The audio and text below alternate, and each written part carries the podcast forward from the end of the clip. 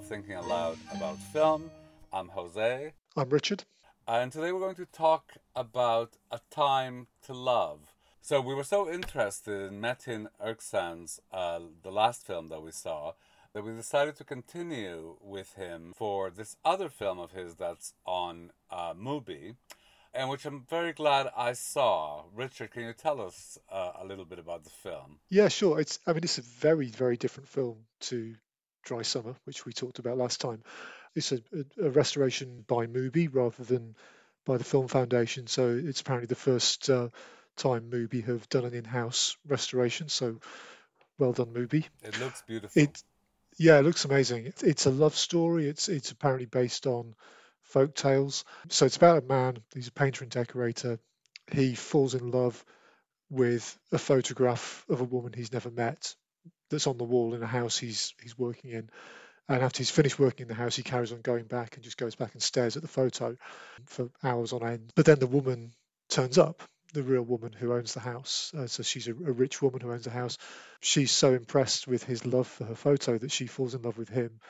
Um, and his reaction is, "Yeah, okay, fair enough, but to be honest, I prefer the photo." so there's a bit more to it than that, but, but essentially, he's in love with the photo, not with the woman. The woman is in love with the man. The rest of the film kind of tells shows how this evolves. Mm. I I liked it very much, and let me let me phrase it kind of in a different way.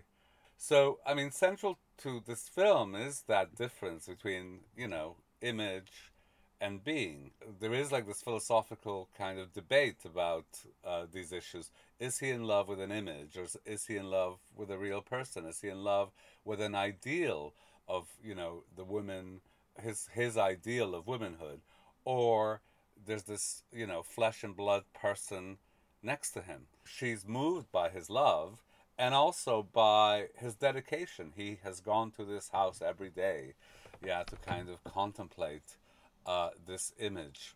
Uh, but of course, you know, he doesn't want to be involved with the messiness of emotion. Yeah, it's very easy to love an image because it's all you and your world and your head. As soon as you begin to interact with another, kind of things get messy and they're outside of your control and so on. So I think the film, you know, that is like a structuring theme in the film. Uh, another one is about the nature of love. Yeah, so you know the woman is reading Ovid on on love. What is love, right? Um, and of course, there's also this thing about you know the supporting characters. Uh, so the guy's a painter. She's an upper class woman. So class gets in this way of uh, in the way of this relationship as well. Halil's uh, best friend tries to encourage this. Yeah, first getting involved with life and outside your head and outside the image, right? But of course, the realities of structures and class and so on intrude. That's what I want to say because I think the film is easy to parody. In a way, it's so involved in these ideas of life and love and art. And actually, I think it's a real artist film. I mean, it felt like an art film, but almost self-consciously an art film, like someone had deliberately set out to make a film along the lines of Antonioni or something like that.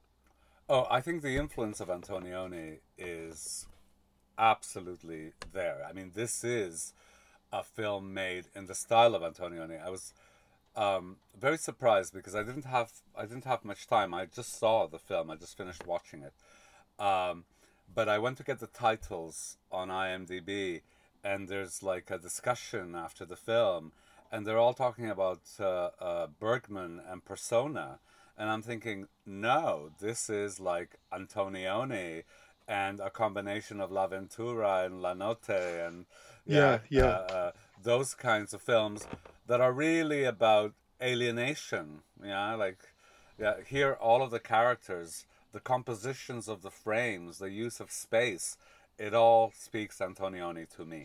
Yeah, yeah.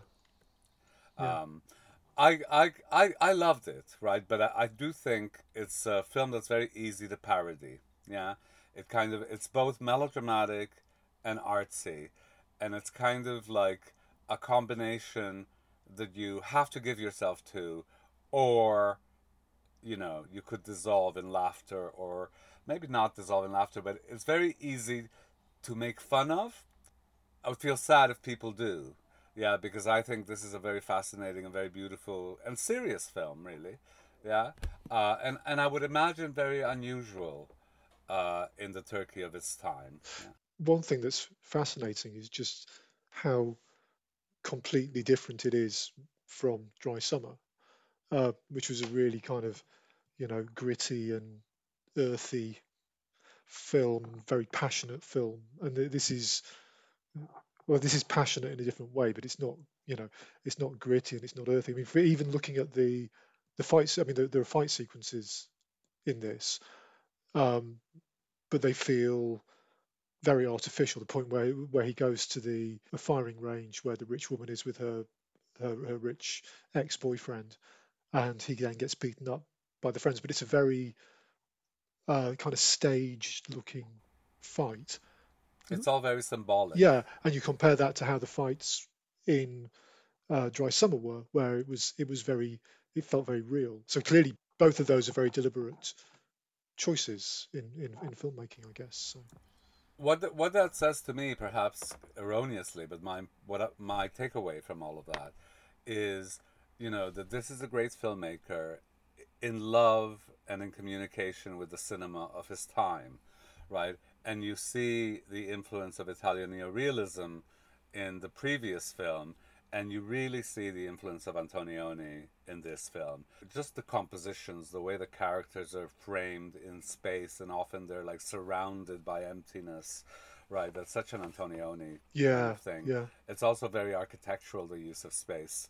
Yeah, so um, again, you see like yeah the influence of these characters and also they're kind of trying to work out you know a life a life without meaning yeah yeah uh, which kind of love is what gives meaning to this right and then kind of you know the, the kind of love that it is is you know what's being kind of narrated yeah, and symbolized yeah. I mean, uh, throughout. I mean, something else that, that is really striking because I think any anyone who's not seen the film who's listened to this discussion so far, and we've talked about this man falling in love with the photograph, they won't realise just how big the photograph is. Yes. I mean, because you you might be thinking oh, of a little A4 size photo, but no, I mean it's the size of a film poster. It's, it's like must be like what two feet by three feet in, yeah. in, in, in dimensions. It's huge. And he, you know, he's staring at this thing. At one point, she then says, "Well, if you like the photograph so much, she she gives him the photograph." So she she carries the photograph to where he's now working, and you then get this sequence where him and his friend are moving to a, a new job, and he's carrying this huge photograph through a forest, and so you you, you just see the the the massive portrait photo of and it's just of the woman's face, this massive photograph being carried through the woods by these two tiny figures. Then later on, he goes for a boat ride, and he's you know he's rowing a boat, and at the end of the boat is is the the huge photograph, and it's just a very this woman's face floating through the frame is is is very striking image. Yes, it's a very it's a very beautifully made film. I mean, from the very first shot, yeah, kind of the, the camera pans and it has like this wintry landscape and you see the ocean and everything is bare you know and then the camera pans and you see these two men talking and it's pouring with rain and they're filmed yeah from outside the window so that you know the camera is moving left and the rain is kind of falling down you know and that's how you're introduced yeah to the film to the world of the film. So it's kind of it's a bleak film it's a film full of rain and desolation and so on right and then these three upper class women yeah go to the summer cottage where there's no caretaker right? And it's empty because it's out of season. And they meet this painter who ostensibly has been going there every day right? And the class relations are established immediately because you would think the woman would be afraid of this intruder in the house but it's the opposite. He's uh, bowing down to her. And, and clearly yeah you know there are different classes right uh, and he explains kind of why he's been there.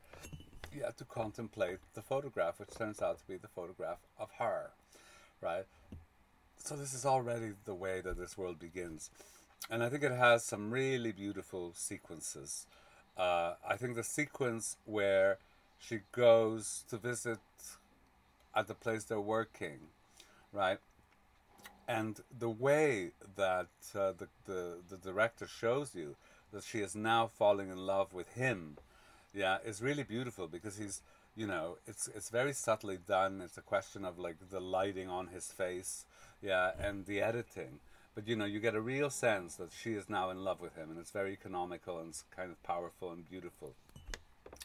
And of course, then there's a discussion because you know she's in love with him, he's only in love with her image, yeah, which you know, uh, which is not her, yeah. And I thought that was like such a kind of a fascinating philosophical distinction, yes, yeah, and actually yeah. one one that affects all of us. I mean, you could interpret that like you know, you we've often had experiences where we fall in love with someone and actually what we realize subsequently is we fall in love with the our idea of who they are rather than who they are and then the relationship falls apart once you realize that your image of them and the them they let you see are not the same right? yeah there's I, am trying to I'll, I'll dig out the name of it but there's a film i saw a couple of years ago in a festival that was a I mean, it's kind of a similar premise, but dealing with the problems of today. And it was a young man who basically falls in love with a woman who he sees performing on a on a webcam on a on a sex webcam, and then and then meets the woman, and it and she's clearly completely different from the image he has, and and actually, so when you think of it in that context, this idea of the man being in love with the image and not the woman is actually kind of a quite a contemporary thing in terms of people being yes. looking at that surface. I mean, I think it all it all is contemporary, really. I mean, I think uh, um, I was I was very taken with it, and I think you know the only barrier to this film is if you're afraid of art or artsiness. If art or artsiness is a turnoff for you, if you can't give yourself over to what the director is trying to do, you know, then you know this film is not for you. But I really love these films with, you know, where where directors allow themselves to take chances and you know, kind of and symbolize and try to work things out and and try to find kind of new forms to do so really. The film is very much of its time. It's clearly it is very influenced by antonioni. I think it is also a film that is incredibly beautiful to look at and that it has depth. We've been dealing with a lot of these films from this period and i think this period is very interesting particularly when in countries that that are in transition from an agrarian culture to something else, right? And you see um, the clothes, and you see the attitudes, and you see the struggle with the attitudes, the aspiration to be modern, and what that could mean, right? So, I mean, here you have uh, a Muslim culture, uh, clearly very uh, uh unequal, yeah. Uh, economically, the wealth is not divided equally you do have this impetus for change. I mean, one of the themes of the film is about these two people who finally kind of uh, risk falling in love with each other, yeah, only to be prevented, to be murdered, really, for doing so because of class, yeah. I mean, so if you read it that way, it's very powerful. Yeah. Right. Yeah. And, and, you know, I think the whole last sequence, you could say it's ridiculous, or you could say give yourself over and see how beautiful it is, because you know, at the end, the couple comes together. She's left her wedding to another man to come to him, and basically, you know, he's stolen a mannequin of a wedding dress, right? So he's got her picture. He's got the mannequin. Yeah. Yeah and but he doesn't have her, and he's all lonely in this lake. Yeah, kind of again, desolate and sad and beautiful, right? And then she comes, and they throw away the painting, they throw away the mannequin, they finally risk connecting with each other and give themselves over to each other, only for what? To be killed by the upper class man, right? I, think that's that's the thing about this film is is that the you know the the plot is pretty ridiculous. But if you give yourself over to it, as you say, if you can, you, when you're within the world of the film and you're watching the film, it makes complete sense. Um, to you know, those characters make complete sense. You understand why they're doing what they're doing because there's so little information about this film. Can't find any English language writing on it. The Mubi summary says it's it's based on Sufi folk tales, which it being based on a folk tale or a myth does does kind of make sense because it has that feeling about it. You know, you can imagine there being a story about a you know, a man who falls in love with a portrait. It is feels like a you know it's a bit like you know Pygmalion or or you know that that kind of myth.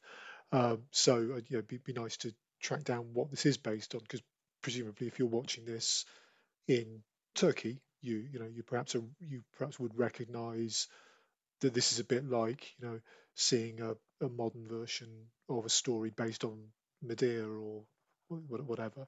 It makes sense while you're watching it. It perhaps makes less sense when you think about it afterwards, but that doesn't matter. It's fine. I th- well, I think for me, it's a film that's ling- that, that is lingering, mm. and I do find it incredibly beautiful to look at, right, and adept, right. So you know, there's that sequence where there's a party, right? It's just before the wedding, right? And it's a modern party, so it's the the first party that you have like 1960s dance music, right? And then you're looking at the shadows, and you know you're looking at the statues in the background, right? And it's all like these couples and so on. And of course, yeah, it's like what she can't have or what she's not allowed to have, or you know, I kind of uh, it's it's a fantastic sequence, and again, it's all being done with you know light and shadows and composition you know, I thought it was like uh, very beautiful and very typical of this film. Yeah. Um, so it really kind of communicates the sense of of sadness, of raininess. Of there's a scene where the best friend runs down when when uh, uh, they find out that she's going to marry someone else and says, "Life is too terrible" or something. Mm, what does he yeah. say? Yeah, uh, in tears and of course, really, the whole film is about that. That life is too terrible. Yeah, it's it's it's sad and bleak, and people are lonely. Yeah, and people are afraid to connect, right? And and, and kind of and every attempt at connecting ends in suffering as the established order gets reinforced. Mm. Uh, whatever pain they claim to bear in doing so. Uh, so yeah, I loved it. Mm. yeah, yeah, definitely recommended. Um, um, and like, and unlike the previous film, no animals were harmed in the making of this this film, which is which is good. And uh, it reveals to me that uh, Metin Erksan is a, is a filmmaker I want to see more of and I want to know more about. Right, I think he is clearly like. Uh, I'm very glad we saw these things because I'd never heard of him before. I mean, I don't know anything about Turkish cinema really, um, but you know, these are two really quite extraordinary films. I think. Yeah, I mean, I, I've done a bit of digging, and you, there's not. I mean, you know, I can't find much about him. He seems to have made. I mean, he's made huge numbers of films. Um, he went later in his career. He was making, um, I guess you could call them exploitation films. He made a like a Turkish presumably an uncredited Turkish remake of The Exorcist, for instance, that kind of thing. Um, so I, I, I, but again, a bit like Moton Fay, possibly that kind of transition is a function of how the film industry in Turkey was working, rather than you know his. Clear, clearly, he's a very very talented director, but he'd been working since the 50s, I think. So you know, these two films which were cl- quite close together. From you know, one was 63, one was 65, were kind of from the middle of his career, and he he'd been he'd he'd, he'd worked for for years, made many films, which obviously we we we, we haven't seen. And these two, I mean, this one, um, you know, even it, it's it was apparently you know in a list of the greatest Turkish films, uh, yeah, a, a, list that was put together in Turkey. This was like number three, but even so, it's a very obscure film, and it, it's you know the the note about the restoration at the start of the film said you know the the only remaining physical prints were in a very bad condition, so this will probably be this will this restoration will probably be the last time anyone can work from the original um, the original material. So yeah. yeah. Well, I'm very glad they did because it's incredibly beautiful mm. uh, to look at.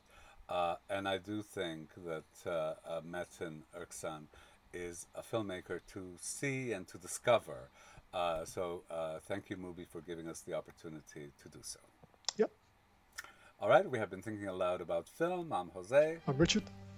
thank you very much for listening. Bye-bye. Bye.